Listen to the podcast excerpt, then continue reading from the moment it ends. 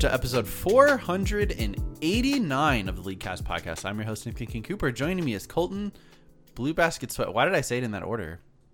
I don't, I don't know, man. And uh, but I'm just so excited you're here. yeah, the prodigal Yeah. basket returns. And uh, Aiden Frost Rock Cards. Hey, yo, how's it going, man? Hey, I uh, I fucked that up. Um, yo, this week uh, we we got Colton back. Exciting. Uh, we've got one new patron, uh, a little bit of Leecast news. We've got some new news uh, regarding a certain uh, bear man uh, guy uh, rework. Uh, no stories. We're probably not going to do a guaranteed guffaw this week because we got 20 emails. We've got some competitive league news, a roundtable from last week and this week, uh, and then we'll close it out with those 20 emails. Um, so, Aiden, how was your week? My week was good. I played so much League of Legends. I am back to being addicted. Hell yeah. My addiction is back. Uh, I know it's crazy how much I played this uh, last like two weeks. I, I, I swear I've played. Um, let me actually just quickly check. In the last week, I've played 20 games, but in the last two weeks, I've played like 40 something, which is nice. Wow, that's a lot. A lot of league, a lot of fun. I'm trying to learn new Tahm Kench, so I have to play a lot of games to fully understand him because I want to like either redo a guide or redo a tier up, a tier list matchup, or do something because uh, I feel like I am very high on the Tahm Kench rework and. God, dude, the fucking r slash Tahm Kench made sub- subreddit is a cesspool.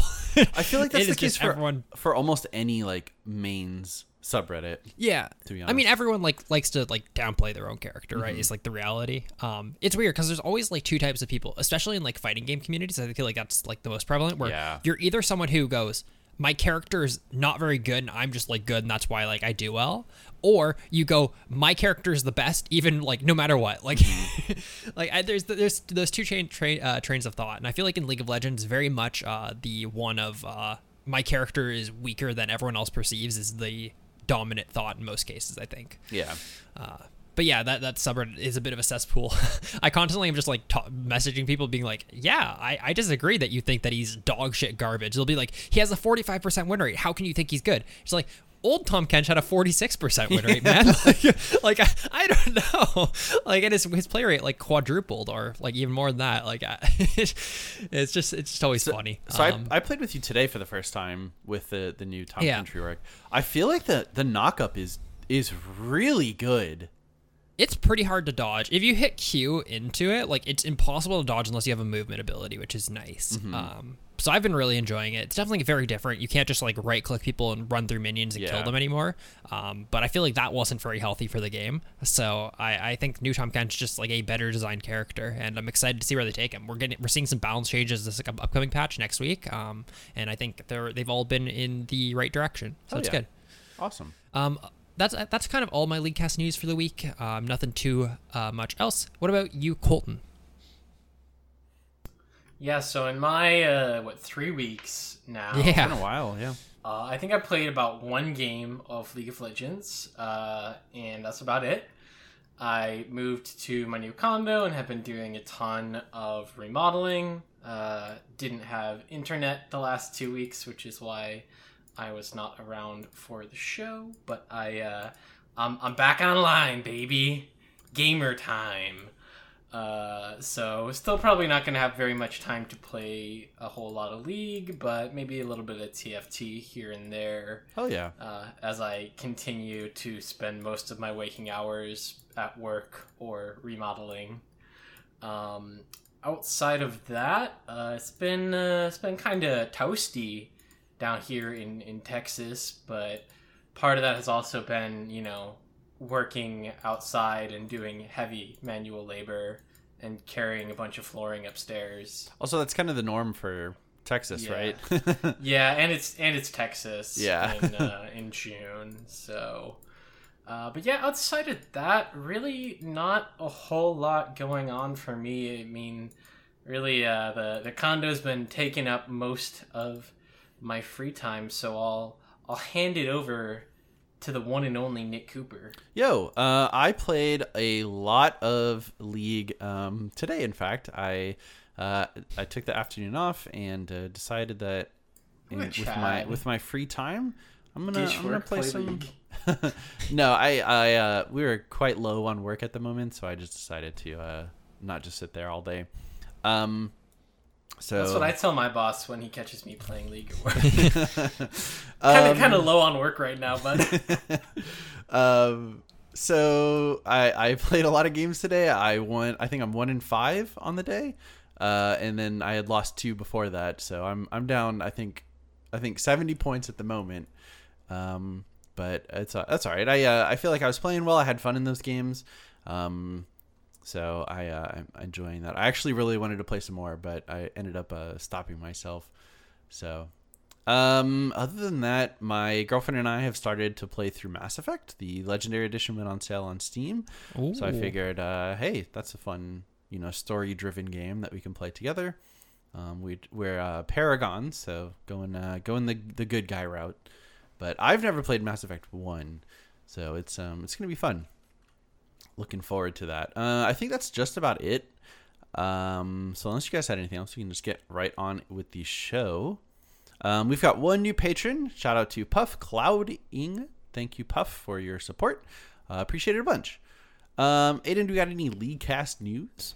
Uh, only bit of Leakcast news is that uh, I woke up this morning and I, I had an email. It was like, "Hey, your YouTube channel's been terminated." And I went, "Ah, spam email, classic." And then I logged online. And I went, "Oh, our YouTube channel's been terminated." uh, so the Leakcast channel's gone right now. Um, it was, uh, it's been flagged and uh, subsequently banned. Just zero strikes to uh, terminated uh, because of spam and manipulation, uh, which it says in like the thing. It describes it as like people who like have like had channels to like rig elections and uh, people who like ha- will have links in their channel to say like it will do one thing but it actually leads them somewhere else that's like not a good place to like lead someone. So i feel like it's probably just like them fucking up and just doing it wrong. Uh, i don't know why our channel would go from zero strikes to terminated uh, overnight but uh, either way it's currently gone. I did a um, watching all of the plays from our Discord stream this morning because I had a little bit of free time and I, I have the video edited. Um, I have nowhere to post it currently, but that will go up once our YouTube channel comes back, assuming it does. So um, in the meantime, uh, I mean, just just hang tight. We'll get it back rolling hopefully soon. Hell yeah. Um, very unfortunate. Yeah, I'm curious why. It, yeah, zero to 100 uh, instantly. But uh, I suppose we'll see. Um, let's go ahead and jump into the new news. So we've got some uh, some news about Udyr's visual gameplay update. Uh, so they talked about his um, some of the goals. Uh, they wanted to keep him as a primarily auto attack slash melee focused character. Uh, they wanted to upgrade the visuals, um, not reinvent uh, not reinvent them. Um, and then they wanted to give him stronger ties to uh, to Freljord, um, with uh, how he's been portrayed in the lore recently. Uh, so it looks like they want to maintain his uh, stance stance switching, um, and uh, and then maybe give them a, uh, a like a super stance sort of thing. Um, So we'll uh, we'll have to see how that turns out. They also gave a lot of uh, artwork. Um, which one do you guys think is your is your favorite of the ones that are? I mean, I like them all. I, the, They- the main thing they like sick. going to des- to describe about that is like they wanted to go like kind of um spirit guardian yeah because it fits into his character but then they decided not they're definitely not going to go spirit guardian because like they want to have the spirit guardian udyr legendary or ultimate skin be a very different thing than what udyr is itself right mm-hmm. so it feels like if you just make i mean people always meme that spirit guard udyr was the reworked or the visual upgrade of Udyr, right? Uh, and they are trying to kill that meme by having it different. So it sounds like we're not going to get a spirit uh, Udyr, but uh, I really do like the uh, deity. I, I like the wild druid one. Um, anything that's kind of like nature based, I think, is really really cool. Yeah, I like the um. I'm a big fan of the uh the mountain brawler. I think. Yeah. looks pretty sick.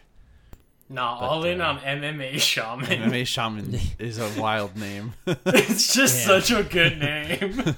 but yeah, uh, should be pretty cool. I'm very excited to to see what they're gonna go um they're gonna go with on this. I think uh, Udyr has a, a lot of room for flexibility in his kit uh in the Yeah. future.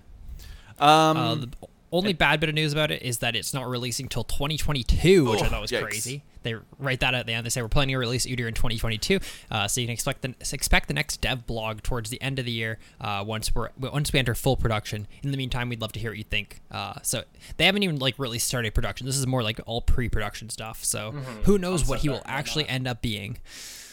Do you think uh, if we had seen that like Udyr's uh, Udyr's update is not coming till 2022, if we had seen that back in like 2014, would we have felt the same way? Like, yeah, yeah, it makes sense. That's funny, yeah. Maybe, maybe. I how lo- season three worlds just ended. All right, guys, we're gonna update Udyr by 2022. do you um do you, do we have any information as to how long a like a development cycle for a character is?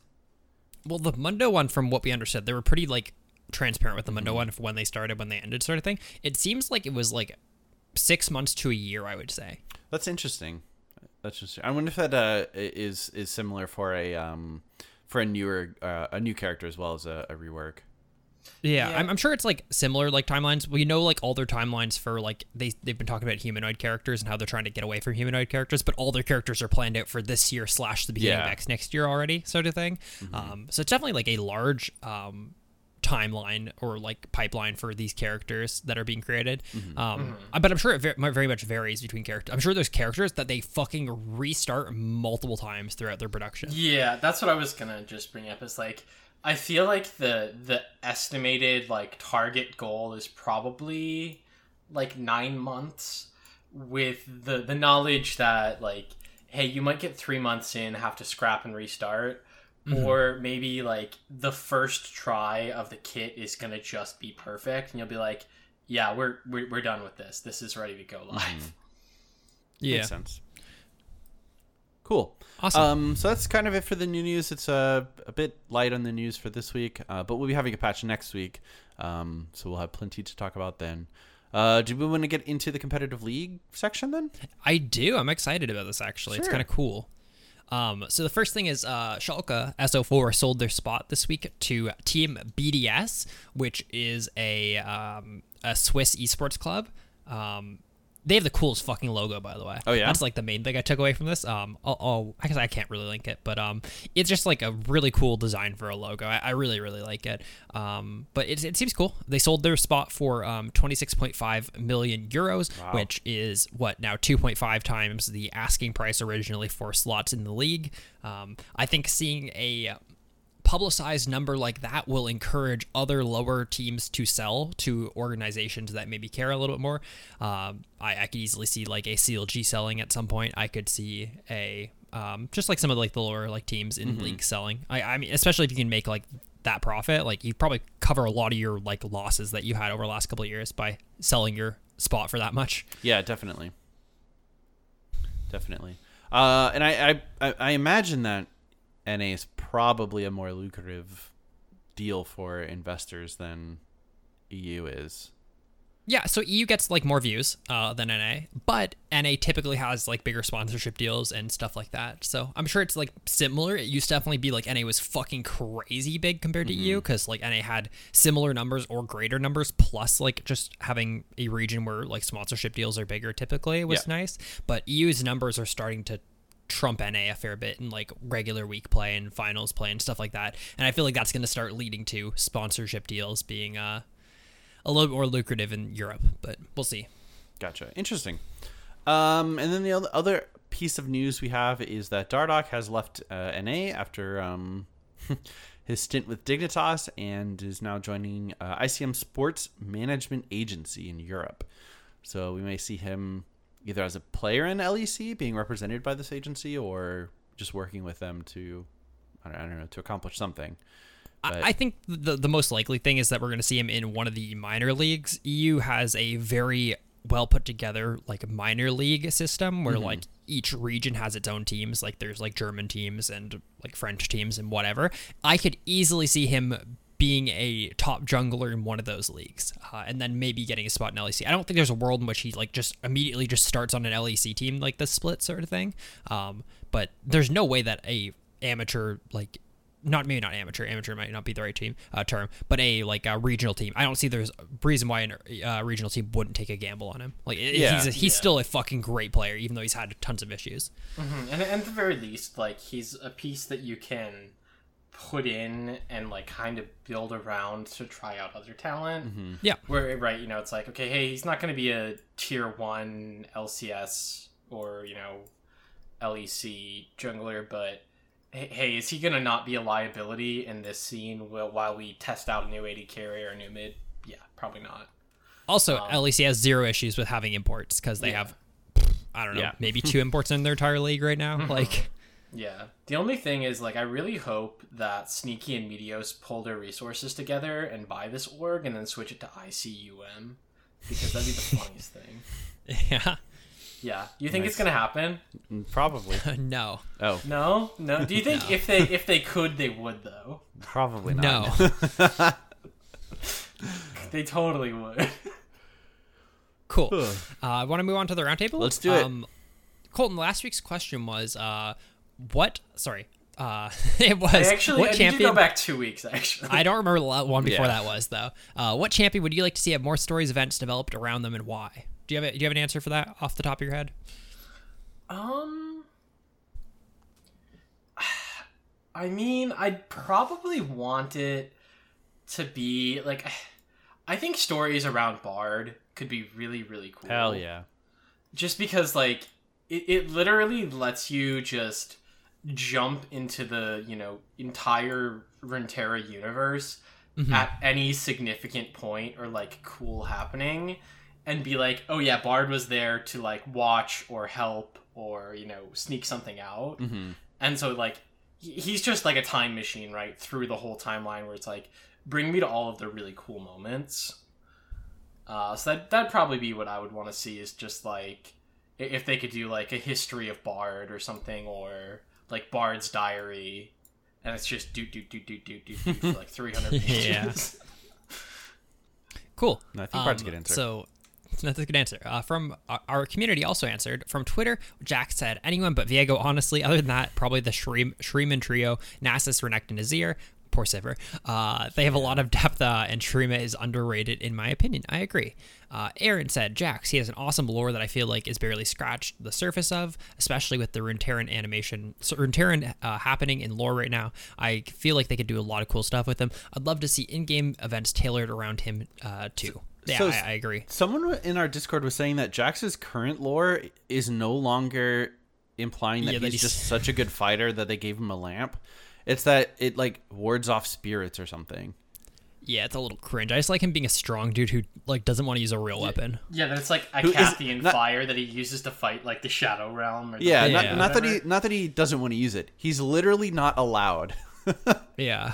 They'll ban him. Uh, and last from Twitter is from Lunar Lunatic, and they say the shopkeeper, who is this mofo? True. um, from our Discord, we got a couple. One from Jazzy said, I would love to see some actual story content around the aspects and maybe introduce some more. Uh, compared to new characters, Taric, Pantheon, and even Diana and Leona uh, don't have a lot of their story fleshed out. It's not even made clear why the Solari and the Lunari hate each other so much. Uh, they tried to add more with Aphelios, and it was poorly received and scared them all off of it. The story isn't the problem. It was your wacky nightmare of a Titan champion. It is crazy that like stuff like Lunari versus Solari is such a big thing, or even like Noxus versus um uh, Demacia. Demacia, right? Like we don't know why these nations have such different like political views and stuff. We're just like, oh, of course they don't like each other. I, I, that's I think the different political views are what caused the issues. Like, uh, yeah, but I, I guess we don't know enough about like that stuff to like feel like we have reason behind these uh, That's fair. nations and stuff. that's fair. It's yeah, there's there's definitely more that could be developed. I mean, like the idea of Noxus being a like strength rules all, Yeah. conquer empire. Like the law doesn't matter if you're strong enough to beat up beat up the cop. hmm Like versus you know Demacia, where it's like literally justice, law is Yeah. everything, law and order, follow the rules, and then like like that Yeah. conflict makes sense. But there's there's not a whole lot informing of like okay, what made Demacia build a you know, society around that? Why why did Noxus become a place where strength was valued above all? And like Yeah. I'm sure there's more about it out there than we know. Like I I purchased the lore book that they put out and haven't really read through it at all, but I, you know, I doubt everything is, you know, laid out, but I mean, it's kind of impossible to put out everything when you're like creating an entire universe. People are Yeah. angry about our uh, our lack of lore knowledge, by the way. yeah, I, I just don't read any lore. Like Mm-hmm. I remember the old lore, but then they retconned everything. I'm like, ah, fuck that. I'm, I'm not reading any more more lore. Yeah. uh, that's what we had to deal with. Um, Armis said, though, I'd like to see some event based on the aspects of Targon or a bunch of mysterious gods uh, and spirits like Bard, Aurelion Sol, and Kindred. Uh, and then two more answers. One from Speedy Spikes. He says a Shuriman event uh, that expands more on the ascended beings. Obviously, the game mode Ascension would be brought back, but the Shuriman lore seems very fascinating. And the last one is a pretty long one from Arsonist. I think it was great though. Uh, Shaco getting anything at all. It's nice seeing Zilean and Malphite getting some attention. Seraphine actually fitting to the lore would be nice. Advancements of Noxus would be nice since they're currently in a state of perma invading everyone, uh, but not making any. Uh, cano- canonical progress. Uh, Zyra kind of just exists. Something big with Zaun and Piltover because they kind of exist in their own bubble, although Arcane is coming. Jarvan and Shyvana, but maybe we'll see something uh, of that with Ruination of Demacia. Morgana and Kayle would be nice, uh, actually having them do stuff. Uh, uh, having Garen, Kayle and J4, Quinn, etc. in a cinematic or story fighting battles would be sweet. Mordekaiser's plans of world domination and making any progress. Something to do with the demons, Fiddle, uh, Eve, Tahm Kench, uh, no- uh, Nocturne, since I feel like there's a lot of potential for world uh, scale events. We actually have an email about that. It's crazy. Uh, uh, furtherment of Azir's plans for Shurima, as they seem to be at a standstill too. There are a lot of characters that who can't really have their story seen because uh, though because that would leave their lore inconsistent with the game. I.e., Varus is still looking to rid themselves of the Darkin portion. Uh, that reminds me, Varus uh, uniting with the uniting the five Darkin and more uh, about Darkin in general. I'll leave it there for now, but I can go on. Yeah, this this this uh, response from Arsonist really made me think like, damn, they kind of just have like a lot of stories started in a ton of areas, right? And it's so much shit that they can't move anything forward at the same time. It's kind of as they have to touch one area at a time, and everything else at a standstill until that. And it's kind of like weird. Yeah, it's it's weird. And it's like uh, I would compare it a lot to like a source book for D and D, where it's like there are all of these threads that they've built up and like put background behind, and it's just like waiting for somebody to really latch onto one of them and, and take it somewhere. hmm Um, one other thought I had, which isn't, I guess, technically an answer to your question, because the, the question says what champion. Yeah. Um, but like, I think it'd be really, really sick if they put out like a pretty short scale graphic novel about like Baron Nashor and Vilemaw. That'd be kind of cool. Yeah. Hmm. Right, just like like you know 10 20 pages about just like like a troop that like tried to fucking take out Baron Nashor. Like, how did this creature come to be, or like how did Yeah. Vilemaw end up on the Twisted Tree line, which is now gone? But like, I, I think developing just some of the creatures, like the NPCs, could be really cool. Because like you don't get anything about Baron other than like it's a big scary purple worm, hmm Yeah. and like you could definitely do more with that. Hell yeah, that'd be cool. Um, anyways, next, uh, sorry, th- uh, this upcoming week's question is. Um, what League of Legends streamer slash content creator do you recommend and why? Uh, I was asking this because I don't really watch any League of Legends content creators anymore, so I was like hoping to get some recommendations and stuff. Um, do you guys have any good answers to this? Um, I haven't been watching a lot of League uh YouTube content or stream content at the moment. Um, I mean, I I watch signups videos just because it's a good like little taste Mm-hmm. of everything. Mm. Um, that's kind of it.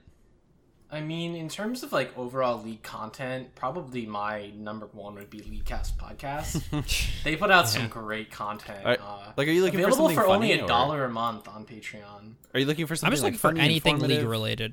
It doesn't really matter. I'm hoping for anything. I was hoping to just get recommendations of when I say League of Legends content, you say this, and uh, we've already had a lot of good answers on our social medias, which is My nice. Uh, my go to is still probably like GV8 for TFT streams. Mhm. Uh, that's that and like the occasional video going over like jungle patches or like uh, jungle paths or like a patch note summary.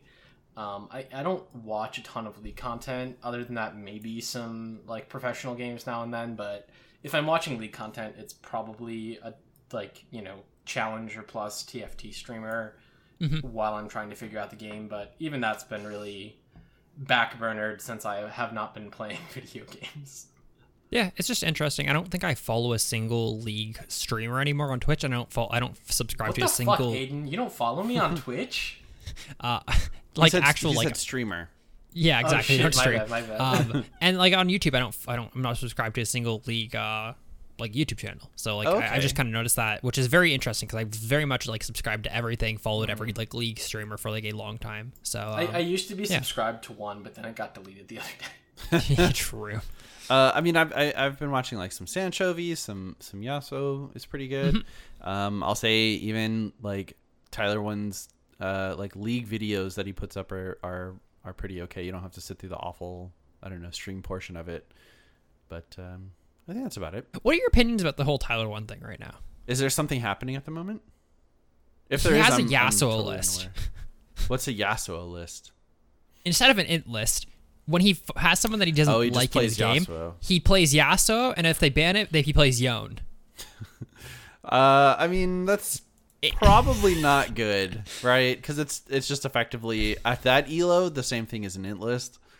Yeah, it's like I don't know. I like Tyler one a lot. I really do. But like it's- once again, trolling is a spectrum. We talk about it a lot, but he uh, it, And, it's and weird that there's, like, b- before you go into it, it's just like, yeah.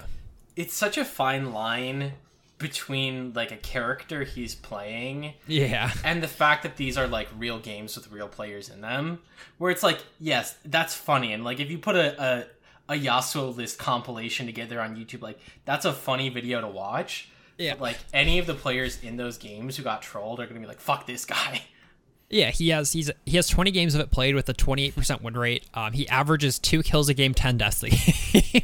it's like it pretty pretty well is just inting people, right? Yeah. but he he's hits like just 10 death power spike every game i don't see what the problem is Yeah, it's just it's, I don't know. It's interesting. It's one of those things where like he probably should get a talking to by Riot. It's one of those things where I don't think he should get banned. I I personally am someone who thinks that content creators and stuff probably should just get lighter treatment than a lot of people.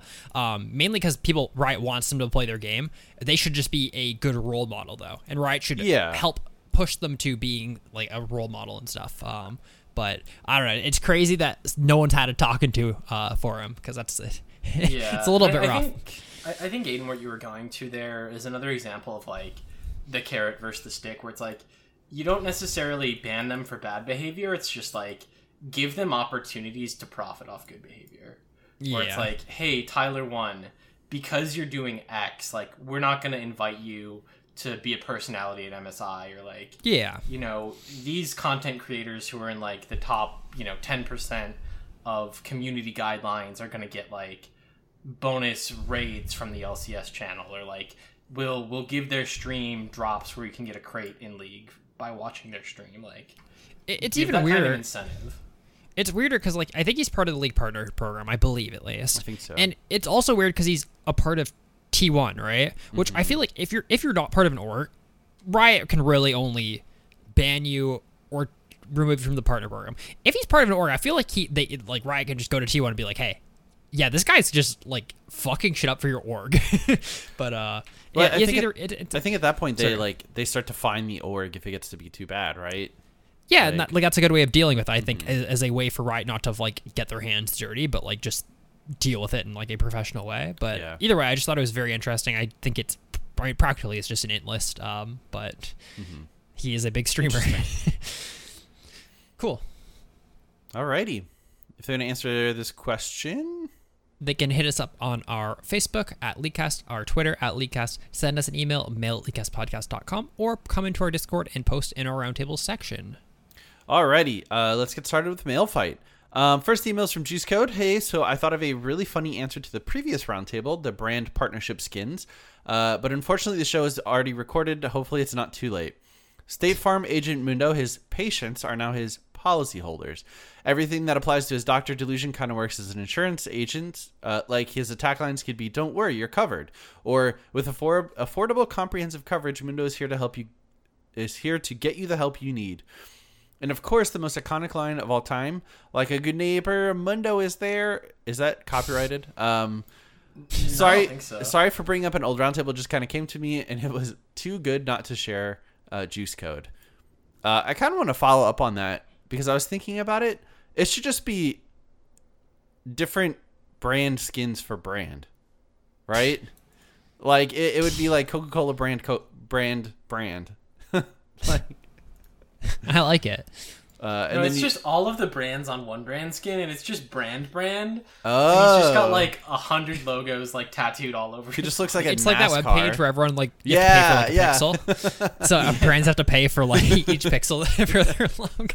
That's, so That's actually a really No, good idea. just- That's funny as fuck. They just they sell out like p- specific portions of him where you like you Yeah. get Brand's shin bone for ten grand. You can get his like Yeah. left pec for half a million dollars, God, and they just like hate it. publish all of those numbers and just like there's a ranking where it's like Coca Cola dropped two mil on Brand's forehead.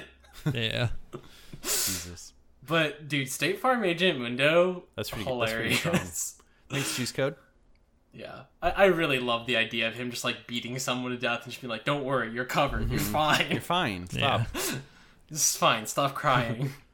uh, next email from Coin Toss. Hey guys, wanted to share a bot lane duo idea with you guys. Wanted to get your thoughts. Yuumi support plus Seraphine AP carry. Uh, uninstall, quit the game. Next email. Uh, sorry, uh, no, what his email actually says. I think the synergy between these champs is unreal. Seraphine's uh, shield, but if she already has a shield, she will heal. Uh, normally, in order to get the heal, you have to use her passive to echo the W, but if Yuumi comes along and uses her passive bop and block to get the shield, you can then give it to Seraphine by jumping on her, and she'll have the shield until it breaks. Meaning she can use W to heal or echo her W to double heal. Also, that on top of Yuumi's heal, and you've just got crazy sustain. Also, with Seraphine's E slow, but if the target is already slowed, it's gonna root. Well, guess what? Yuumi's Q slows. And it's one of the easier skill shots to hit, since you can change its trajector- trajectory while it flies. Easy roots and stuns all day. Their ults synergize pretty well too. Understatement of the century. uh, Seraphine alt can be followed up with Yuumi alt and vice versa uh, for easy to land, long lasting CC. Now, admittedly, I have not tried out this bot lane idea myself, but unless I'm missing something, I think this could be a winner. What do you guys think? Pog or dog? Sorry for the long email. Tata for now. Coin toss. So I- I, am someone who has been a Seraphine carry bottom a simp for a long time. Mm-hmm. And I think it's good. And I think this makes sense. Yuumi's a good support. Seraphine can be played as a carry, um, bottom lane. You're just gonna get killed by every lane in the game, man. That's the problem. Is like, think of Seraphine by herself in a two v one lane. Well, If they I play th- anything aggressive, she dies. Yeah, I think the point is like you just farm with your Q, but yeah, Yuumi doesn't have a lot of pressure.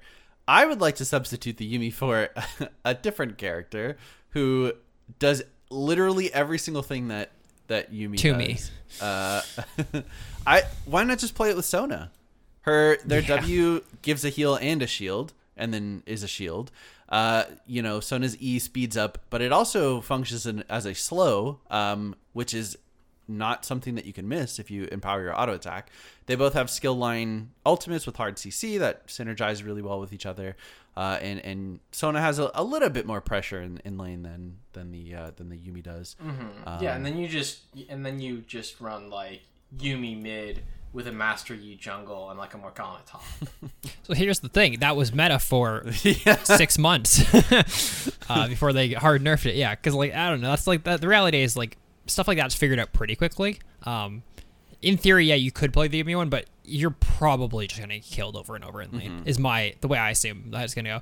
And if they don't play something that's gonna kill you over and over, it's probably great though. I bet it honestly is really really good. Yeah, pick it into something like uh, I, I don't know, like Karma or Lulu, you know, and Or if even they lock in Janna Ezreal. yeah, Janna Ezreal, Yeah. then you pick those two chimps and you get Just to scale say, for yeah, free. we we can cuck Yeah. everyone too. So uh, uh, that's my suggestion. Uh, I think Seraphine bot lane is really strong, uh, actually. So thanks for the email, coin toss. Uh, next email is from JFK was quickscoped. Uh, just give him Mord's old ultimate. Oh, I think this is regarding uh, About Viego, yeah. Yeah. Give him old Mordekaiser's ultimate, where if he casts ult- R R on a champion and kills them within the time frame, they turn into a small ghost clone. Just don't let him have the dragons. JFK is quickscoped. Yeah, please don't bring anything of old Mordekaiser back. Thanks. Yeah, true. Do you, The only do you, thing bring back bring back the pizza fee. Do you remember that Yeah. he just got full solo lane experience Yep. for minions that he lasted? Mm-hmm. I still, to this day, think the best cheese lane that no one ever played was Mord Blitz Alistar Bottom. Absolutely. Because people played Blitz Alley as a meme lane, right? Because you hook and then you mm-hmm. boop them back and tons of shit. But you play Mord Blitz Alley together, bottom lane. Blitz taking Smite, taking blue level one. Um, Mord still gets full EXP in like the trio lane, which is crazy. Like, Yeah. uh, fuck, no one ever played them. And I played like Yeah, three games of it ever, and we just carry- one lane every game. Yeah, the AD carry and the support don't get to play the game. Yeah. And right, so like even though your two supports are gonna be like hemorrhaging EXP, They need to be AD level two, carry and that's has it. zero gold Yeah. and zero EXP, and they can't defend their tower. Yeah. Yeah. It- it's cool. Yeah. Thanks, uh, thanks, Quick Scoped.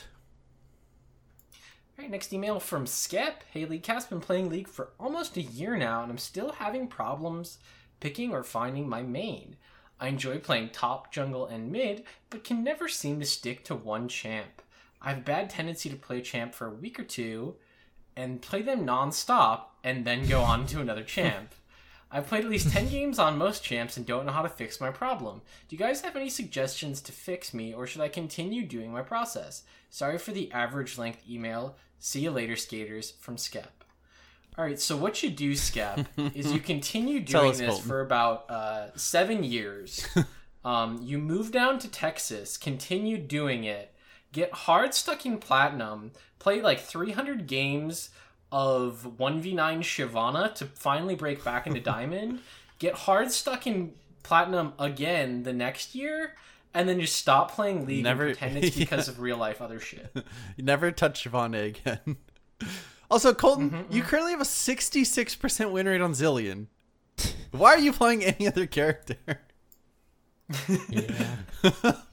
Um, I mean, Fuck you, that's why. yeah, that's that is why. Uh, I, I mean, the real answer is it. Not everyone will find a character or be able to to play a character by them like uh, just solely forever. You know, there's not not everyone is built to be a one trick, uh, or or even a two trick. I I don't think I could ever do that. I would be surprised if Colton could ever do that. Um, I think we're both very similar in that regard. So it's not. I mean, it's not a problem that you're playing bunch of different champions for a pretty consistent amount of time. But I mean, have you ever tried going back to those characters that you finished with? Why not, you know, limit it to like I don't know five, and every you know five or ten weeks, you you rotate back to the, the characters that you've already played. So that way you're still mm-hmm. not, you know, you're you're going to be rusty, but it's you're you're going to be able to pick it up a little bit quicker than just learning a new character from from scratch. Yeah, I mean, as someone who has been really not hard maining anything for the entirety of my league career, um, uh, going on like specific streaks of like one character is a great way to do it. Where it's like, you know, play ten to fifteen games of like one character that you like or want to play, and then like switch to something else, or stick to one role and have like the hey, I'm gonna be playing jungle this week, and like Kha'Zix is definitely my best, and then I'll pick like two characters that I can pick if I like don't want to play Kha'Zix to try and at least limit things a little bit and keep your experience in. Um, because again, if you're constantly switching all over the place between characters and roles, again, like hey, you'll learn the characters and you'll have fun, and if that's all you care about is enjoying the game, then you're set. But if what you care about more is like climbing and getting LP, then you know playing one character is gonna be easier to do that. Mm-hmm. Mm-hmm. Yep. Um, but again, I don't know. I've I've never been someone who's just gonna play only one character. Like again, like right now my Zilean win rate is sixty seven percent.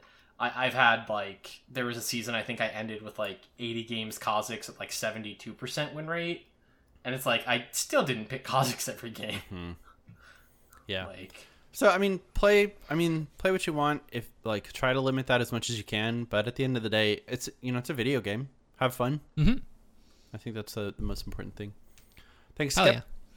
Uh, next email is from the Crag. Hey gamers, I will not apologize for the length of this email. I've been playing League for a while and started one tricking Gnar whenever he came out, but quit the season after. However, I have recently started playing again with all the changes and I'm still playing Gnar, but I've also picked up Lee Sin top and have been enjoying the challenge of ranked. With that being said, I have a few questions. Do you think bruisers are easy to carry on? Uh, I always feel like I can 1v1 anyone, but, and especially with Lee Sin, I find myself struggling in team fights. Also, do you think that League would be more rewarding and fun a more rewarding and fun game if ranks didn't reset. Sometimes I find it hard to uh, uh, grind ranked knowing it will all go away next season, especially at the end of the season. I think there's honestly no reason for ranks to reset, and all it does is disincentivize people from playing the game. Finally, with the Tahm Kench rework out, do you think we will see Tahm Kench top in LCS or even Tahm Kench at all in the LCS since he seems like a bad support now? Anyway, have a nice day, and sorry for the long email, the Crag. Uh, so three questions. Do we think bruises are easy to carry on? Um, I mean they can be. I think they deal assassin level damage damage if they get ahead, but you, you still get to the benefit of being pretty pretty tanky. Um, so yeah, I think uh, especially with the characters that you've listed, you know they they have the ability to to to carry games pretty easily. Yeah. Um, team fights are, I mean, pretty difficult on Lee Sin just in general. He's a hard character to play, so I wouldn't worry about that too much. It'll come with experience. Um, I personally think I wouldn't play ranked if it didn't reset. Um, I Yep. think the I think the rank reset um, incent actually incentivizes me to play more um, because I mean every year for the past couple of years it's just been I get to I get to diamond and then I stop playing. Um, Ooh, not every year. Ooh, God. I mean, I did get to diamond last year, and then I I did stop playing. yeah. so I mean, right, right. that that I mean that's what happens, and and unfortunately, last year I, I didn't get back, but I I'll be damned if I wasn't incentivized to keep playing that game. Um, so I I. I think that I think League would be less fun if ranks didn't reset. It, it gives me something to to look forward to, and to like start fresh with, um, you know, every year. But Yeah, and I, I I, think also- we all feel that way. But I Mm-hmm. could see how it would be a little, you know, a little. I don't know. I think they Sad to reset think too about. hard. I think that's a fair way to put it. I think it's very frustrating for a large portion of the player base, especially lower elo players who maybe aren't as committed to getting higher elos, where it takes their first 50 to 100 games of the season to get back up to where they were. I feel Yeah. like that's a little bit rough because like playing 100 games in a season is still a lot for like a lot of people, like especially people with full-time jobs, like maybe like family stuff like that. Like if you're playing like a game where like maybe like a couple of games a week, like you don't get past like 100 games very easily. And if it takes you like Yeah. 50 games to 100 games to hit your previous rank, then how are you going to climb to the next rank? I think that's like rough for like newer players. I, I think for like honest to God, I don't think like golden and below should reset that hard personally. I, Um, I actually think, it, should, be reset harder towards gold. I think. Um, Okay, uh, yeah, we- yeah, what we- the- yeah. yeah. There was one year where we had like a really, really hard reset towards Yeah. towards what like fifteen hundred something like that Yeah. early on in league, and I think that would be really beneficial for players in lower ELO. This is you know this is not something that we have personal experience with, um, but uh, you know I, I can imagine it being very frustrating to play you know 200 300 games get it to silver and then you're just kind of stuck there for uh, you know the the amount that you play And on the other like side of the spectrum, we had the one season where it didn't reset very hard at all, and I hit, I beat you guys in the race to diamond ga- six games into my ten games per Yeah. uh, like placement. Yeah. it's just like I don't know, man. Yeah. Like it's, a little silly. I, I think not only is like the reset something that could definitely be adjusted, and I think towards gold is another like good way to do it. bec- Like, not only is it playing maybe a hundred games to get back to where you were, but there are some people that are just like have improved significantly. But it's like uh, it's gonna take me 300 games to get out of like iron and get into like silver two Mhm. and I don't want to play that many games, especially not in Iron. But if it's like, hey, I can, you know, get my reset, do pretty well in my placements, and then like be silver, you know, maybe I'll actually try climbing because I'm not gonna have to grind through for like 300 games of garbage. Uh, plus, like even jumping back to the whole hundred games in a year being like a lot, right? Like, okay, hundred games in a year, roughly two games a week. It's like c- compare that to any other hobby It's like okay, you know, Nick, how many how many times do you play basketball on an average week this year? This Twi- I mean, twice a week. I've never twice played. I've not played basketball this year. Right. or- like- I again, I, I I don't know what your other hobbies are, but it's like oh, okay, how many, yeah, sure. How many times did you like go bowling? How many times do you like go to a restaurant? Like twice a week? Probably I- not. yeah, I Probably mean, not it- twice a week every week. in that case, it would probably be I I don't know, maybe like an hour or two of that particular activity a week. Mm-hmm. You know, if I were if I were dedicated to it, I, I mean, I played Divinity for three hours a week. Yeah. So Yeah, and I mean, like, Like- there obviously is some level of dedication there, but it's like yeah, to to break even on something, it that's a lot of time commitment. absolutely. Where it's like, you know, if if I have some other hobby, it's like, how much time do I have to put in to not get worse? Not a whole lot. Mm-hmm. Or and again, I mean, obviously, me going out and like playing disc golf on the weekend, like nobody's giving me a rank. Really, it's just like if I track my score or not. But Yeah, I, I don't know. It, it as someone who has had now their previous season like absolutely fuck them really hard. I I think it's kind of ridiculous that like how you played 6 months ago is like can significantly influence how like your your LP gains today. Um I I'd much rather see like the end of the season just be a okay, this is what you've accomplished. We're going to get you close to gold. We're going to, you know, bring down kind of everyone towards the, the gold median and then good luck everybody. Continue back, you know, climbing. I, I think that's just a better like ranked system. Um Mhm. And I, the other thing I wanted to bring up really Sure. quick was like, not only is is the reset that they currently do, uh, you know, maybe questionable or like could be better. I, I think the other issue, which is probably the bigger one, is that the system is not well designed to get you to your correct rank quickly. And I think that that's the bigger problem. Is is not so much that it's like you're you know whatever player you know who's a gold player gets set back to silver it's that you know when you're a gold player in silver getting to gold should not take 100 games. Yeah. or like when you're a diamond player who gets placed gold it shouldn't take you 100 games to get back to diamond. Like the system should recognize that mm-hmm. and let you get back faster. And i think that that's the bigger issue is that like you know it, it wouldn't matter if it you know dumped us all into silver at the end of the season if it only still took us like 25 wins to get back up to plat one yeah. Yeah. but it doesn't it's going to take you like 200 games Yeah, but I mean, I think we all think the reset is necessary. Um, do we think we'll see Tahm Kench in the LCS, Aiden? Uh, I don't know. I, I it's hard to say. I think his ult is still better used to save allies than uh use on enemies. So I think he's still a fine support. I, I personally think he actually has like a lot more utility in his kit now. He just won't be like a pick into anything that has CC as a get out of jail free card character anymore. He'll definitely be a lower pick character, but I think he's still like fine to be played. We'll see though. Cool. Thank you, Craig. Yeah, next email here is from Trevor. Every league addict truly understands how terrible this game is. Uh, Aiden, league addict, can you confirm? Yep.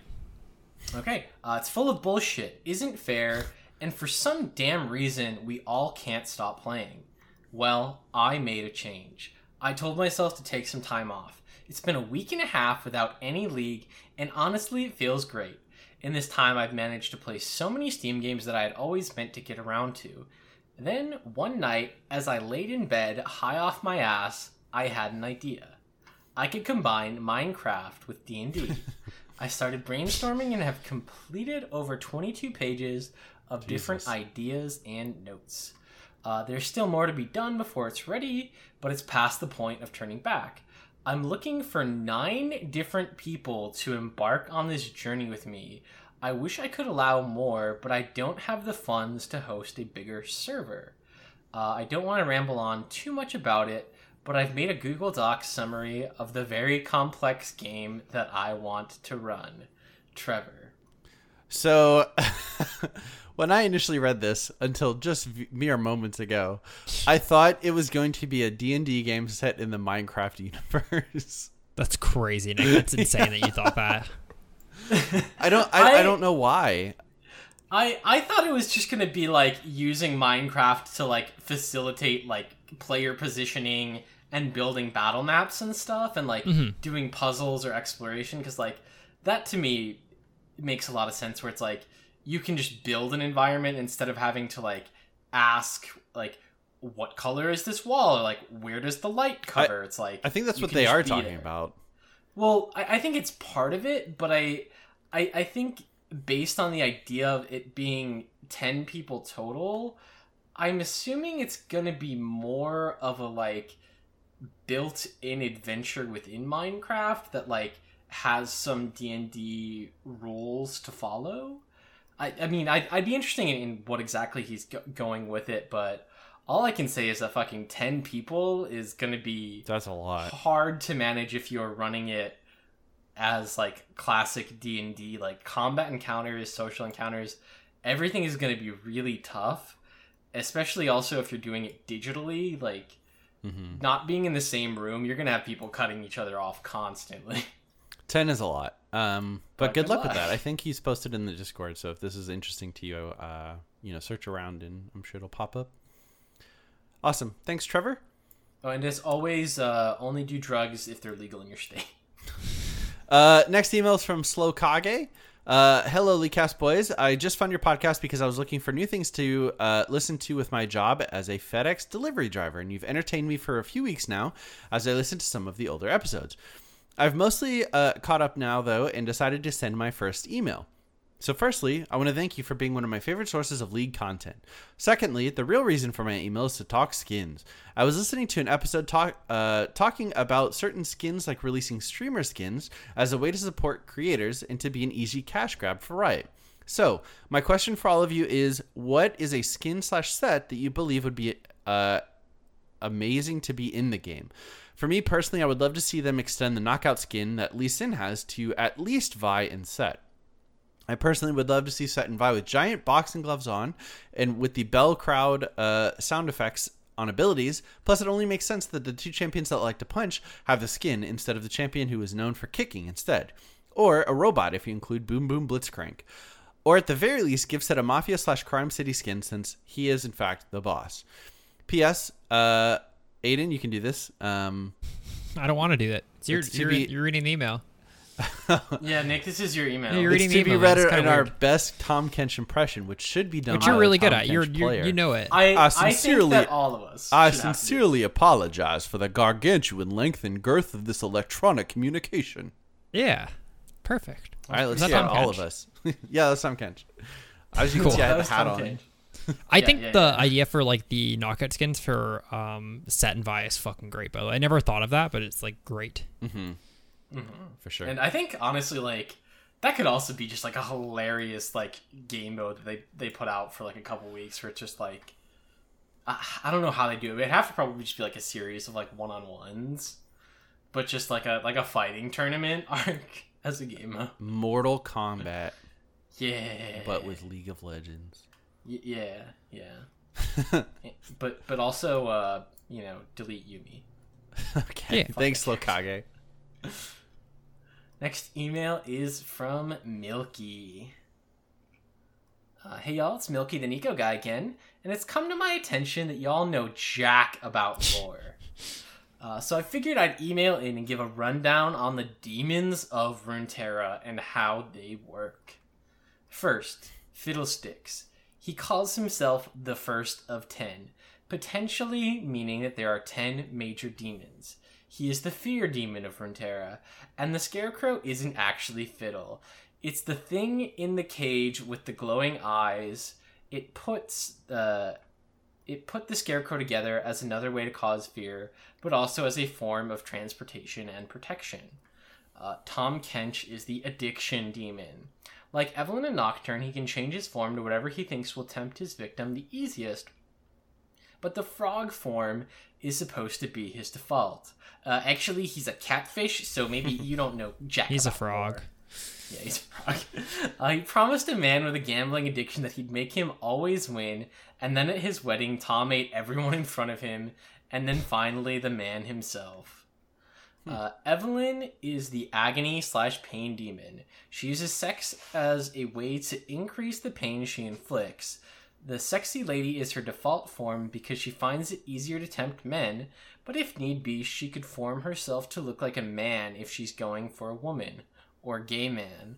She killed Vayne's parents and is the re- major reason she took up monster hunting. Uh, hey Nick, how would Evelynn appear to you? Would she look Um, like Taric? Probably as uh. Oh, What, what's be the really what's funny. the what's the sub what's the like sandwich place that you like that you get sandwiches from that like go on sale sometimes? Oh, the you know, like- Publix chicken Oh, Publix? center sandwich. yeah. Yeah, probably. The chicken sub or whatever. What is it? Chicken pub sub? Hell yeah, dude! Chicken on. tender pub sub. Yeah, that's Hell what she'd yeah. appear to you. Yeah, Ev- cool. Evelynn would just be a walking around True. chicken sandwich. uh, Nocturne Or is Danny the DeVito. demon. Yeah. Oh yeah, of course. we need that skin in the game.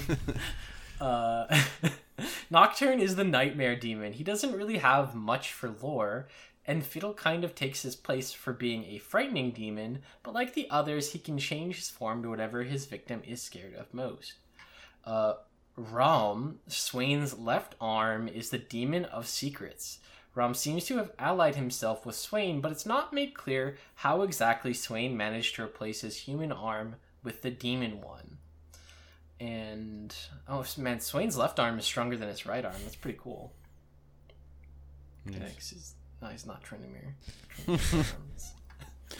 Lastly, the Azakana are minor demons and are what Yone hunts.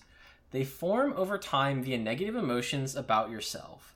The Azakana that Yasuo and Yone fight, fight in the cinematic was born from Yasuo's own guilt over killing Yone. Anyways, sorry for the Cho'Gath sized email, but you always always talk about Tahm's lore, and I can't live with you not being aware of what the demons are actually like any longer. I There's a lot of non-committal language in this. You got if you're gonna if you're gonna school us, you got to be committed. You know, You only named five, bud. don't make it. It seems like. No, I'm just kidding. see, nah, nah, you're good.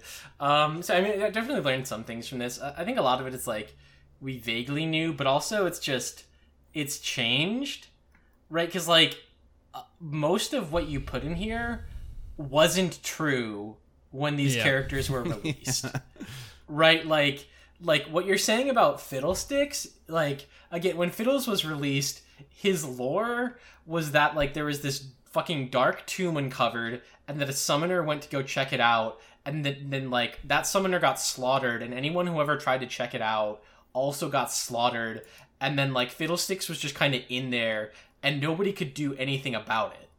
Yeah, But, no, like- it was it was a room of the of the League of Legends. Like it was a, it was a wing in mm-hmm. in the league itself that like, hey, we're gonna send them to Fiddlesticks if they if they fuck around. Yeah, for pe- people don't realize that the original lore there was summoners that summoned these Yeah. champions to do battle for them, and now they're just literally champions in this world. They're not like Yeah, and like there's no summoners anymore. The characters, yeah. Nocturne escaped from the shard of a Nexus.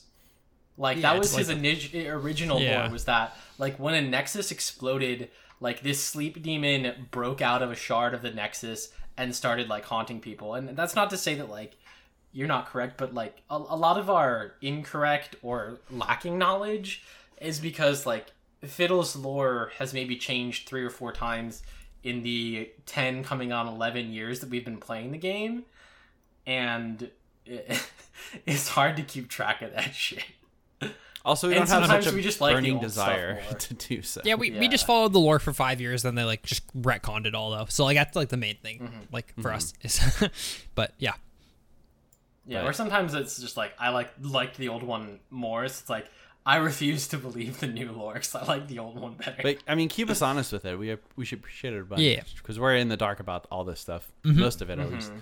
Thanks, Milky. Uh, next uh, email is from Alan. I took over the role of team manager slash coach slash analyst slash everything else for an amateur league team uh, for a friend after his previous coach slash manager gave up and quit. Uh, I've had a hard time managing time and deciding what to do with our limited practice time. Should they be scrimming every day or doing VOD reviews? Or maybe just ranked flex to work on communication? Is Clash better than scrims? How do I go about coaching when I feel I don't know enough to teach? these are all really dedicated players, and I really want to play competitively, and I just don't uh, want to let them down. I have thought about hiring a coach, but I don't have any money, and the guy I hired for free screwed me over and was a terrible coach, anyways. Please help Alan. I have some pretty strong opinions about coaching and stuff. Um, Sure. The number one thing is it depends on a ton of things. uh, obviously, what rank these players are.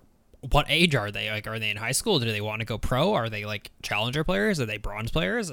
Um, like, do they play the game actively? Did they just start playing? All these are questions I would ask you originally. But in general, I would say as long as they're like not new to the game, I would say that if you have the ability to schedule scrims, like you know of players of a similar skill level that want to practice in a competitive environment, then playing scrims is the best practice you will fucking get because it will be it's against people of similar skill level who have the time who are putting in after hours like hours into League of Legends just playing custom games, learning how to play like meta and stuff like that. Um, that being said, fucking scheduling scrims is hard, man. You have to find people who are like in that exact same situation. So I, I don't know if like you have. It sounds like the way that you refer to should I be doing scrims is like it sounds like you have people that you, you're willing to scrim. Um, but if that's not the case, then I mean. Solo queue is fine, Flex is fine, Clash is fine.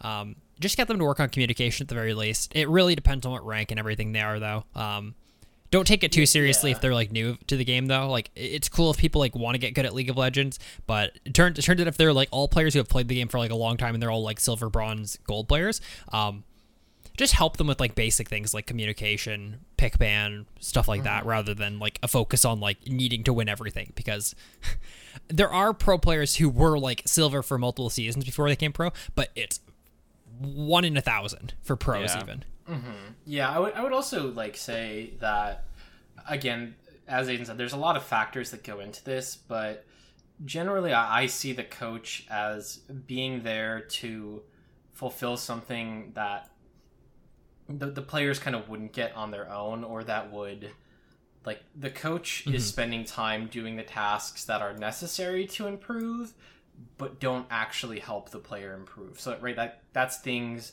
like scheduling scrim blocks or you know assigning practice or like researching certain picks or bands where it's like you know if i spend an hour emailing back and forth with another coach to set up a scrim block that's an hour i could have spent playing two solo queue games or you know reviewing three vods or something. Um, I- i'm with aiden that scrimming is probably going to be your best practice again if they're quality scrims against comparable opponents. Um, right? If they need to work on communication having them just run flex games is a good way to do that. If they need to like play their characters better you know you can just send them into solo queue. Mm-hmm. Going about coaching when you don't know enough to teach them i mean mm-hmm. if they need specific tips about their roles or their characters you know send them kind of the, the, the general advice we always give. It's like find the diamond plus master plus one tricks of those characters and you know cite those as your resources it's like hey you want to start playing Tahm Kench top look up this dude owen wilson he plays a shit ton of Tahm Kench copy his build watch his stream like figure out what he's doing if you want to play this character Yeah. um yeah, those are kind of the things that I can give you. Again, yeah, don't take it super seriously. And I mean, again, I, I don't know what your affiliation with these individuals is, or if they're paying you, or this is like a volunteer role. But like, I- I've seen a lot of volunteer coaches like killing themselves trying to put things together, and it's like Yeah. the, the teammates, you know, sometimes just don't really appreciate it, or it's like cool like you're putting in hours and hours to put this together and then we play an attorney win 200 bucks and you get nothing Yeah. um so i mean as with all of our things like hey make sure you're still taking care of yourself and having fun Yeah, I, Of I would agree. Um, awesome. Thank you, Alan. Good luck. Yeah, next one is from Jonathan, just Jonathan. Uh, so the entire Viego event has resparked my interest in the lore of League, and the sickest thing ever would be seeing the lore or story around Mordekaiser, an Iron Revenant necromancer who refused death, learned the language of death, and then became a Minecraft Steve. Except he used the souls of the dead to build his empire. I would love for some epic cinematic story where Mordekaiser is trying to return, and the heroes, uh, the champions that stand in his way, have to venture into the realm of death to stop Mordekaiser from within his own castle of souls. Here you can see the twisted souls trapped within his castle, you can see the wretched creatures molded from death itself, and atop a throne of iron, the undying lord of necromancers himself, Mordekaiser. He then blasts a sick riff on his guitar. Sorry for the rant, but Mordekaiser has so much potential for epic cinematics and really interesting implications for the lore of League. We know there's death, a death realm, the spirit world, and whatever place Kindred lives in. I know Kindred doesn't really exist physically and is more of a concept, but does that mean she lives in the spirit world, the death realm? IDK, bro, why you asking me? Dude, it's your own email. I'm not asking you shit. Yeah. Uh, thanks for the long email, Jonathan. I guess it's from Jonathan, just Jonathan. Um, I I love the idea that he's like literally building the, castle out of souls, and the idea that like in his castle somewhere. There's just like some random Joe Schmo whose soul was turned into like a spoon. yeah. And, like this guy's boring as fuck. I don't know. He's a spoon, and like this guy is kind of lame. Um, he- he's a shit like the, the leg of a chair, and you got like some badass dude. He's like, no, no, no. This guy is the fucking like grand staircase. That's funny. Very uh, Beauty and the Beast vibes. Yeah. yeah. Um, no, I mean that that'd be cool. Mordekaiser's a cool character. I think it's funny that people are more accepting of um, Pentakill being uh, uh canon in in League's lore than they are of KDA being canon, Yeah. despite it being the same exact thing. it is the exact same thing. Yeah. Because like Mordekaiser doesn't have a guitar, right? Pentakill Mordekaiser does. I don't know. I just Yeah. thought it was an interesting uh, thought. Yeah, Mordekaiser's sick. I honestly, I, I really like all of the uh, the death, uh, the Shadow Isle stuff. Um, I think all the characters there are, or that interact with that are really uh, thematically pretty cool. Um, Yeah, jumping back to the roundtable, I think, like like I said, Bard, but also Teemo, I think would be a really good way to like jump around all of Runeterra and just Okay. like little right because right like he's supposed to be like the unnoticed scout. Ah, okay. I was Right, so, wondering where you were going with this. Yeah, where it's like you could literally have like Teemo's on a mission to like explore the Shadow Realm, and he's just like dipping in and out, like running by Viego or Mordekaiser, like sneaking past Karthus to like get information, and like that that could be something where it's right, like it's like the tales of Teemo, and you just like get these insights into these cool places and characters, and that he was just kind of like there watching unnoticed. Teemo, we need you to report on the war crimes that the Noxians are committing. Yeah, yeah. uh, thanks, Jonathan. Um, next email is from Boogie Wow. Hey, fellas, Boogie Wow here. First off, I just wanted to say how much I enjoy your guys' podcast. Uh, it's funny to listen to other podcasts' takes on the pro scene and then yours.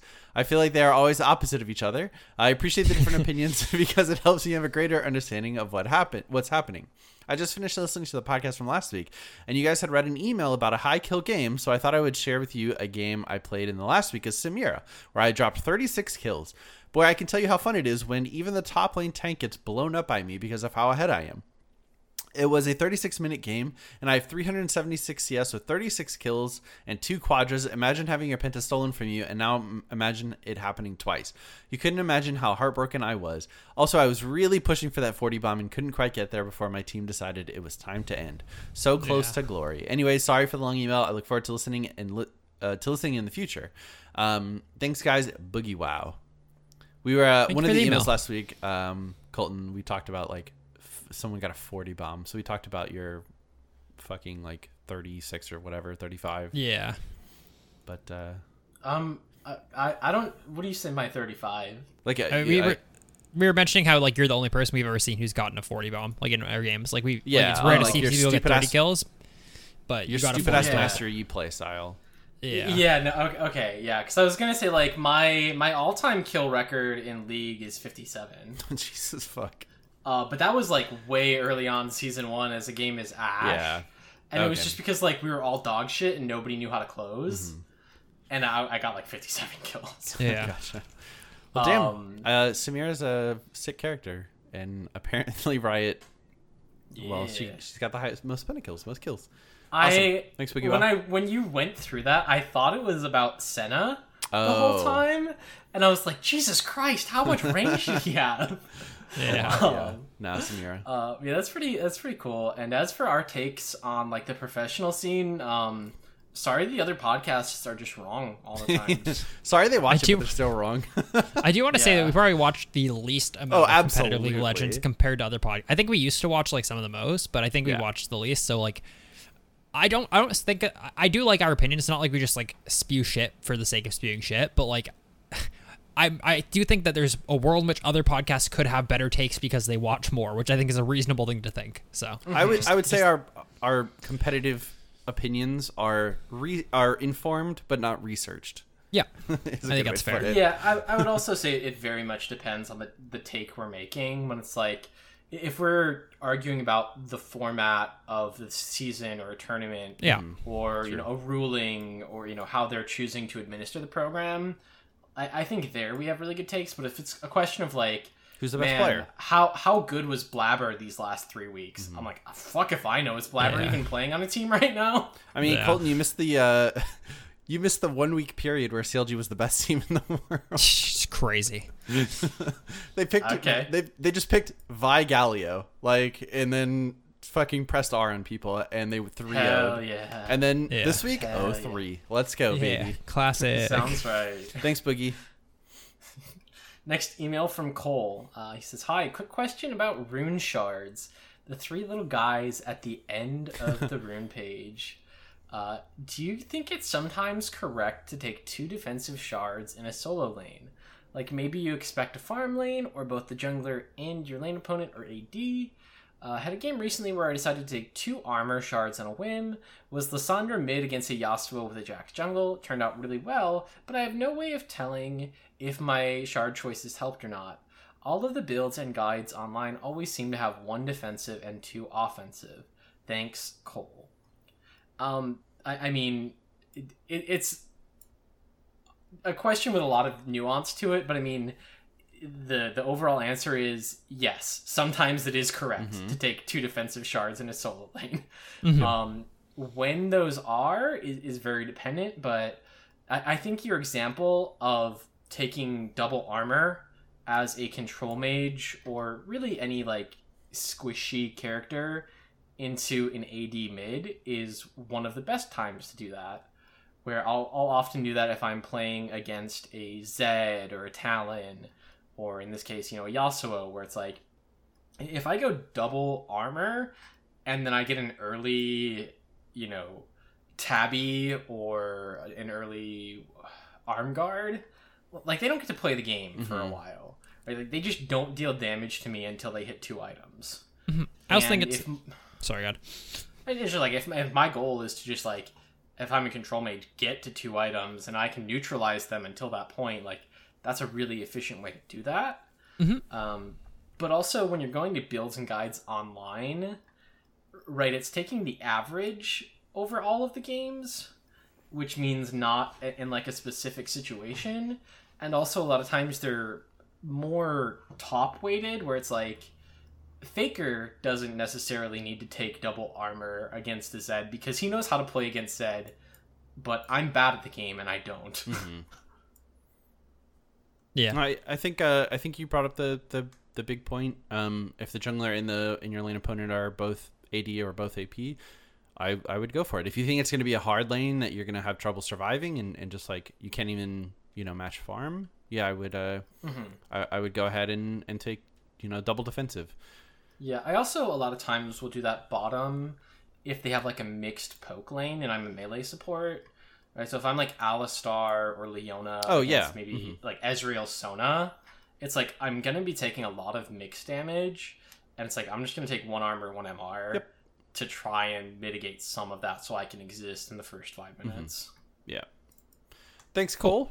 Uh, next email is from Dippy.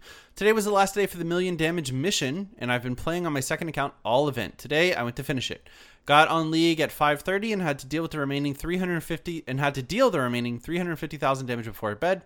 I queued up for ARAMs back to back. 12 ARAMs later, and at 9:30 I completed the mission.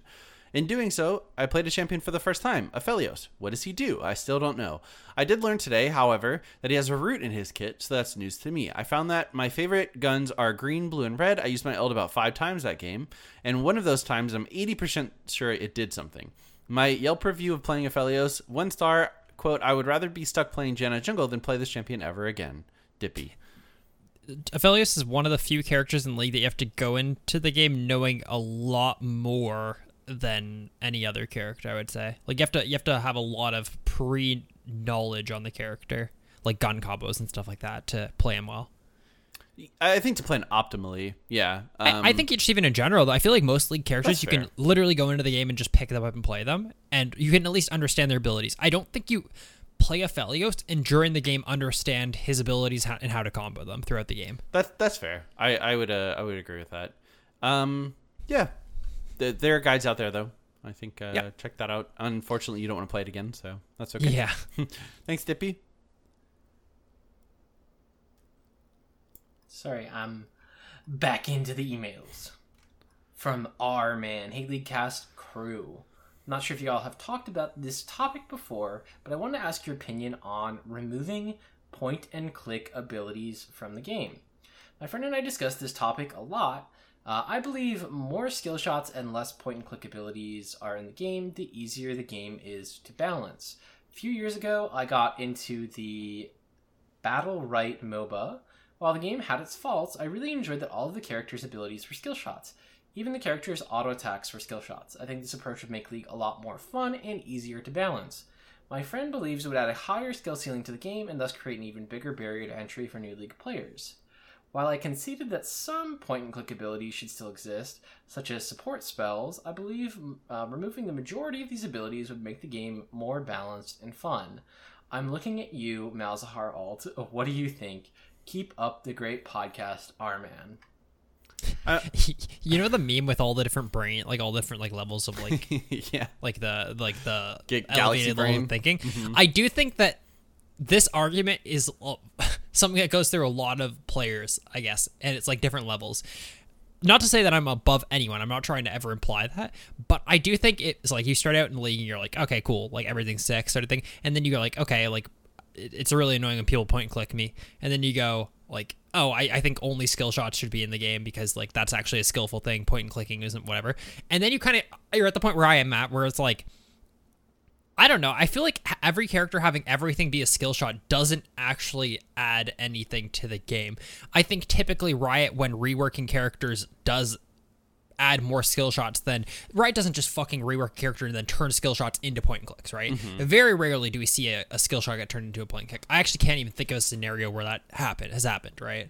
Um, maybe there's one, but I pro I don't even think there is. Um, but I think it's fine to release characters to point and click skills. I think having like a variety of like abilities and how they like function is like really really good and adds like tons of depth to the game.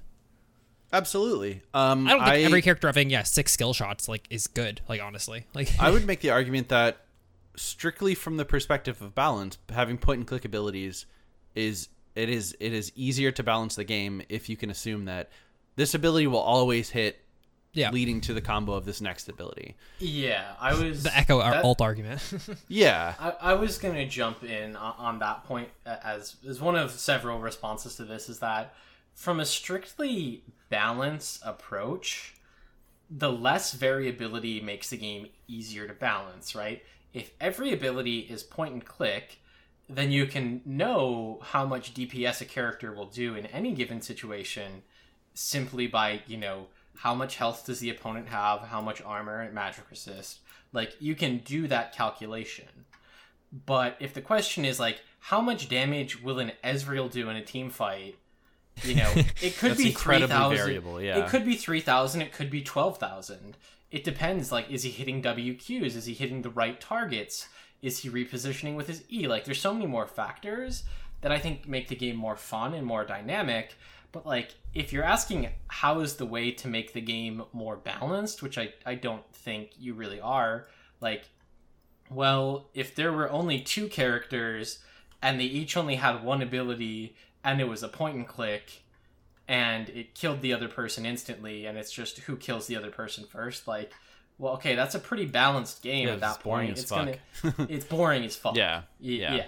Right, but it's like, uh, okay, the, the most balanced way you can make League is that it's literally a coin flip, 50-50, you win, you don't even have to play the game. That's just how That's my not- games go. That's anyway. that's not fun though. Um, like but like the, the, the Ekko alt argument like i bring i bring this up a lot right like I, if Ekko alt didn't do damage like I, I think he's a way more balanced character but the problem is like you can't balance around Ekko alt hitting right so therefore Mm-hmm. you have to make his other abilities damage meaning if you hit his fucking ultimate he You does kill everyone. fucking stupid damage Yeah. right but the reality Yeah. is is like you very rarely hit Ekko alt um and it, would, it wouldn't be fun if like you hit it all the time um but like it's just, it's just it's an annoying ability because if it was a point and click alt somehow they make Ekko alt point and click they got the rest of his damage because he doesn't need that much damage because like now it's guaranteed to hit this uh, ability every fight like it, it, i don't know i feel like there's so much nuance in like having some point and click abilities and having uh, others that aren't and stuff but There is. yeah, I also think. or- Nick, Nick, go ahead. I, I was just gonna say, I think it makes sense for certain characters. I think simpler characters should have point and click abilities, so you can,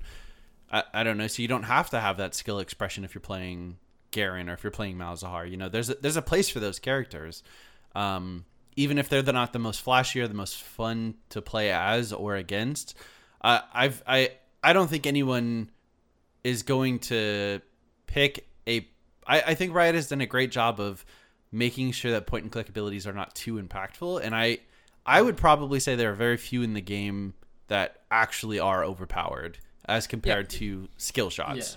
Yeah. Right. I, I think that yeah, like on on that note, if you did move everyone's to skill shots, like there'd be certain point and click ultimates that like okay, would you have to like buff the shit out of them? Like like Sett alt, where you just like pick a target or Vi alt. Right? Like it's like if I can miss Vi alt, then If- Vi alt yeah. needs a big buff. hmm And I don't want that if as an AD carry player. It's like she already gets to like access, do a ton of damage, and hard CC me while unstoppable. It's like okay, if she can miss that, is the stun four seconds now? Like how does that work? Yeah. Um, but I, Yeah. I think that it also allows for different play styles and, and different types of players to really Mhm. exceed, Yep. like excel, where you know there there are the people who are micro gods, you know, playing Yasuo or like they're a Fiora one trick on the China server, doing this crazy shit, and then there are people like Crown or um, who's the mid laner who won worlds. No, the, the mid you're laner talking who about won crown with worlds Malzahar played- yeah you're doing him dirty well, yeah, though. Crown Malzahar, and then like the the guy who won World playing like Nautilus and other. oh tanks. doing the yeah Doinb, yeah, hmm. where it's like like literal world champions playing like point and click characters or like low skill expression characters. Why? Because they know how to fucking win the game. Mm-hmm. They have the wave management, they have the positioning, they prioritize being in the right place at the right time. It's like I don't need to be able to click 40 buttons in 3 seconds on Fiora because I'm fucking Doinb and I'm just going to walk up as Nautilus and be in the right place at the right time and, and fucking win worlds. mm-hmm. Like that should be a thing that exists, I think. Yep. I agree. Thanks, Armin. cool Um, next next uh, email is from Elliot. First off, Zven is back. Fucking finally. King was okay, but I hope after a weekend, uh, Cloud9 can shape up and win summer. Second, Gwen is broken as fuck. She's supposed to have a quote weaker early slash lane phase, but I swear like 75% of the time I get first blood. Starting Ian taking Doran's Blade and Ignite, it's nasty. Uh, I've been actually having decent success in ranked with her too. I think my win rate is uh, over like 20 ish games is around 71%, which isn't a huge sample size, but I enjoyed her a lot. Also, thoughts on Tristana top. I went 5 0 in the first 10 minutes against a kill until she got a triple kill in a bad team fight. Thanks for the podcast, guys. P.S. Did you know that Bungee Gum has the properties of both rubber and gum? Elliot, I don't know what I've never heard of Bungee Gum. it's a hunter x hunter thing Oh, I see. from what i googled at least it looks like I see.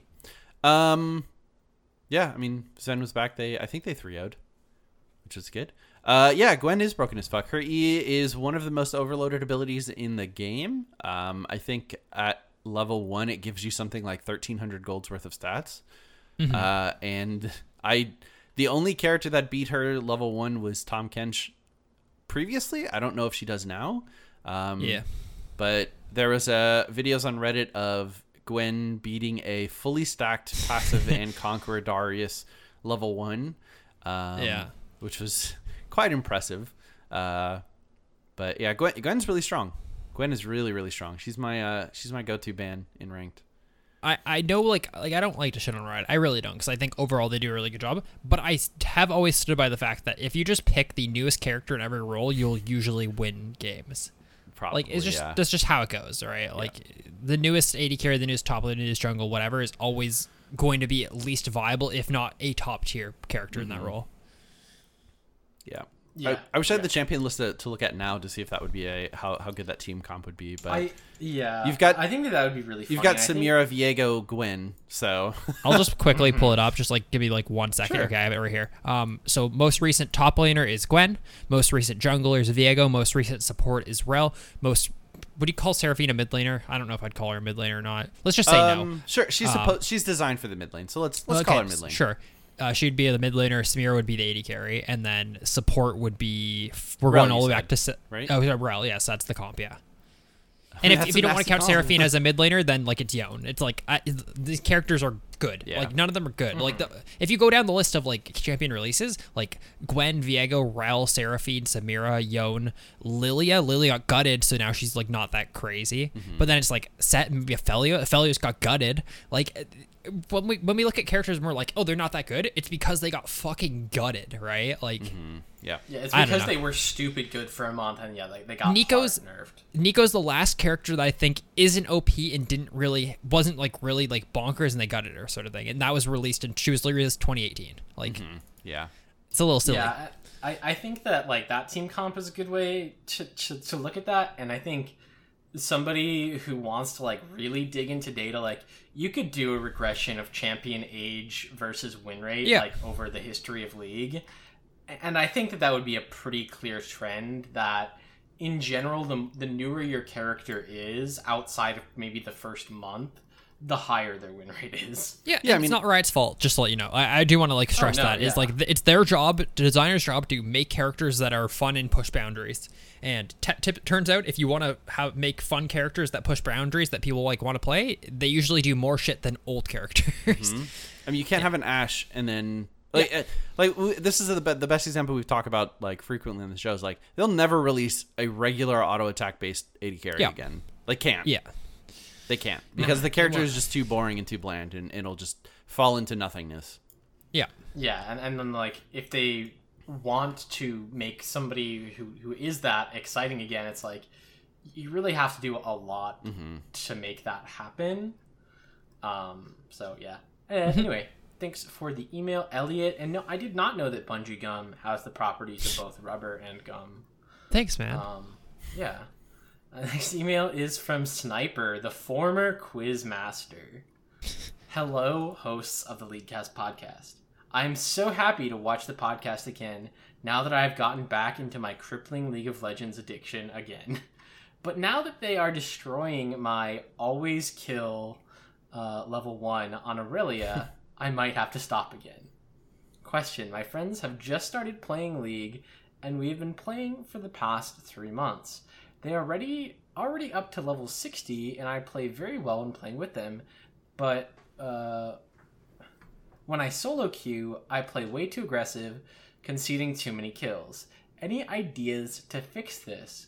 Kind regards, Sniper. no, read the rest. Kind regards, Sniper, former quizmaster. Former quizmaster, he's back. I, I said that at the beginning. Oh, I, I I didn't. He you did, say yeah. Quizmaster, sorry. Yeah. Um. Well, I mean, stop playing so aggressive and conceding too many kills. Yeah, uh, honestly though, like minimizing deaths is like a thing that I like always like joke about, but it really does. I think it really does add up. Like Nick, like not to like, not to like shit on you, but like, I think you've been losing more games, and once again, you've been dying a lot. You know what I mean? And it's Oh, not like necessarily your fault all the time, but even if you like. You force less shit and you got less done. You probably would, in theory, win more games because you're alive more times, more often on the map, right? Like it's just Oh, for sure, yeah.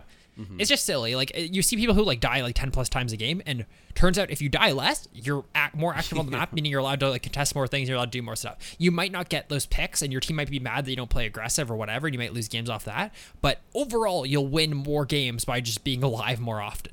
Mm-hmm. Di- mm-hmm. like dying is really, really detrimental to you. Yeah. Not only you as a team, but you as a as an individual character. You just lose so much from dying. Yeah. and it's it's one of those that's really hard to quantify where it's like it's really easy to say okay a kill is worth 300 gold well but actually it's not because maybe you get an exp lead or a tower plate but like Mm-hmm. it, it's also really really really hard to quantify like how much gold is your top laner not being available for 25 seconds worth Mm-hmm. how much is it if it's 35 seconds? How much is it if your top laner being alive could stop the teleport of their Yeah. top laner who's 3 and 0? Like right, there's so many factors there.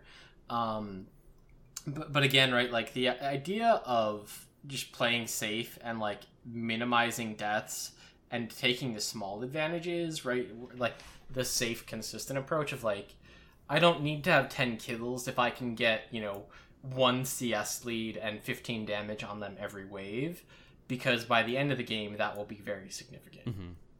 Um, and as for your uh, as for Irelia, I would say pick up Quinn uh, or Gwen. Sorry, uh, I think she plays very similarly. Of like weave in a lot of auto attacks, use your spells.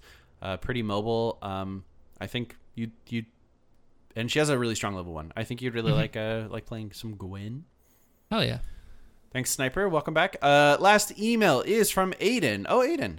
Uh, my name is Aiden as well, and had some questions about how to do better in Clash. I'm Silver 1 and play with people around Silver 4. I'm playing mid for my team right now and have the most mastery slash skill on Akali. The problem is in the scouting stage, they see my great KDA mastery and win rate and ban it every round. The other mid laners I like to play are mostly people with trash win, win rates who are good and competitive, like Akali, Ryze, Lucian, and Syndra. I value playing harder champions to master because they feel much more rewarding the more and more I play them.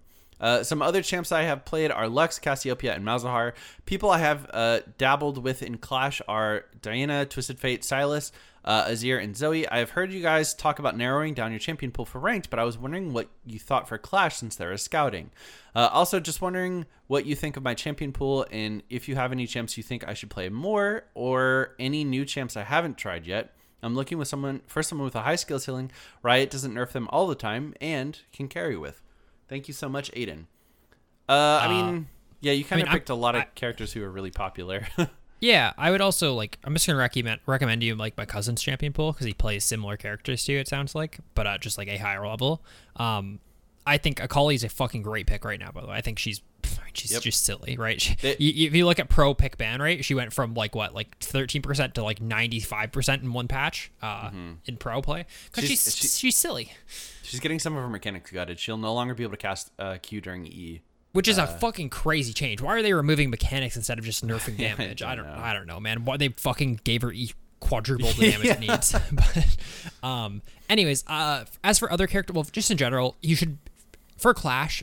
Like in theory, like one tricking's great and all, but Clash, yeah, you're gonna ban it out. You're gonna have to like have trouble. I would at least play three characters comfortably for Clash if you want to like play competitively, uh, and then have at least five characters you can play in general. Like if they do like triple ban you or whatever. Um, if they five man ban you, your team should just be able to fucking carry you, uh, hopefully, or you're not playing with good enough players. Yeah, right. Uh, yeah, if they if they put all of their bans onto the mid laner, yeah, then your your team should hopefully fucking jungle and top should hopefully get their one tricks and pop off. Yeah, exactly. Um, as for other characters, though, I think Diana's a fucking great character to learn right now. I think she's a little bit Absolutely. bonkers, to be honest. Um, I think Sylas, every mid laner should know how to play Sylas as a counter pick. If they pick Gnar, you pick Sylas. If they pick Malphite, you pick Sylas. If they pick whatever the fuck that you can like steal their ultimate and just use it better, you pick Sylas. Like he's a really good counter pick character um, that just has like some auto win matchups. Like they play Malphite and they like go down CS a million CS top lane, and then in team fights you just Sylas ult, you just smell Malphite ult them but stronger. Uh, It's so fucking good, man. Uh, so I would recommend picking up Sylas as a counter pick. Uh, as for other characters, um, I would recommend fuck Yone was the other one that I wanted you to pick up. Uh, he's very fun to play. Uh, I think he's like super mechanically challenging, uh, which you'd really like. I think he's just a more consistent version of Yasuo. Um, that just will like be better because he's a newer character, and I'd recommend that would be like a good AD character. Doesn't look like it doesn't look like you play a lot of AD, which is nice. Yeah, as as someone who's also plays a decent amount of mid, some other characters you could pick pick up as kind of fringe uh, pickups. I would say Sion and Galio are pretty good characters for just like I'm just gonna sit here and trade waves with you and not die, Mhm. which can be good to neutralize if they ban out like your three of your characters. Um, I would throw Malzahar and Zilean as well as characters from more traditional mages.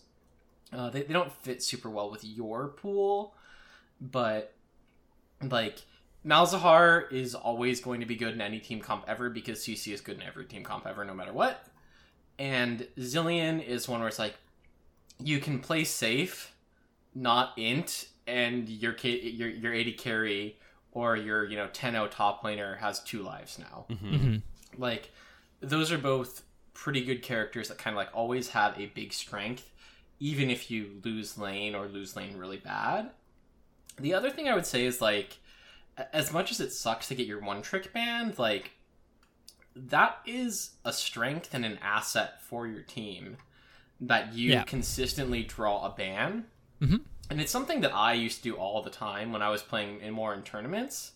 Is that I would always make sure that Shaco was in my top three most played characters because anyone sees a jungle who plays Shaco, they're going to ban it. Like I, I always got my Shaco banned, and if they didn't ban it game one, I would always play it no matter what, with the intent of just like, uh, my I'm serving my team by drawing a ban to make sure that my mid laner or my AD carrier or my support can get the, the, the character that they want. Mhm. Um, so like that can be part of your approach. Is like, you know, Akali is going to be banned, and like on the one-off chance that they're dumb enough to not ban it, Mhm. that's fine. But it's just like, you know, hey, guess what? AD carry who really, really, really wants to play Kaisa because she's nuts right now.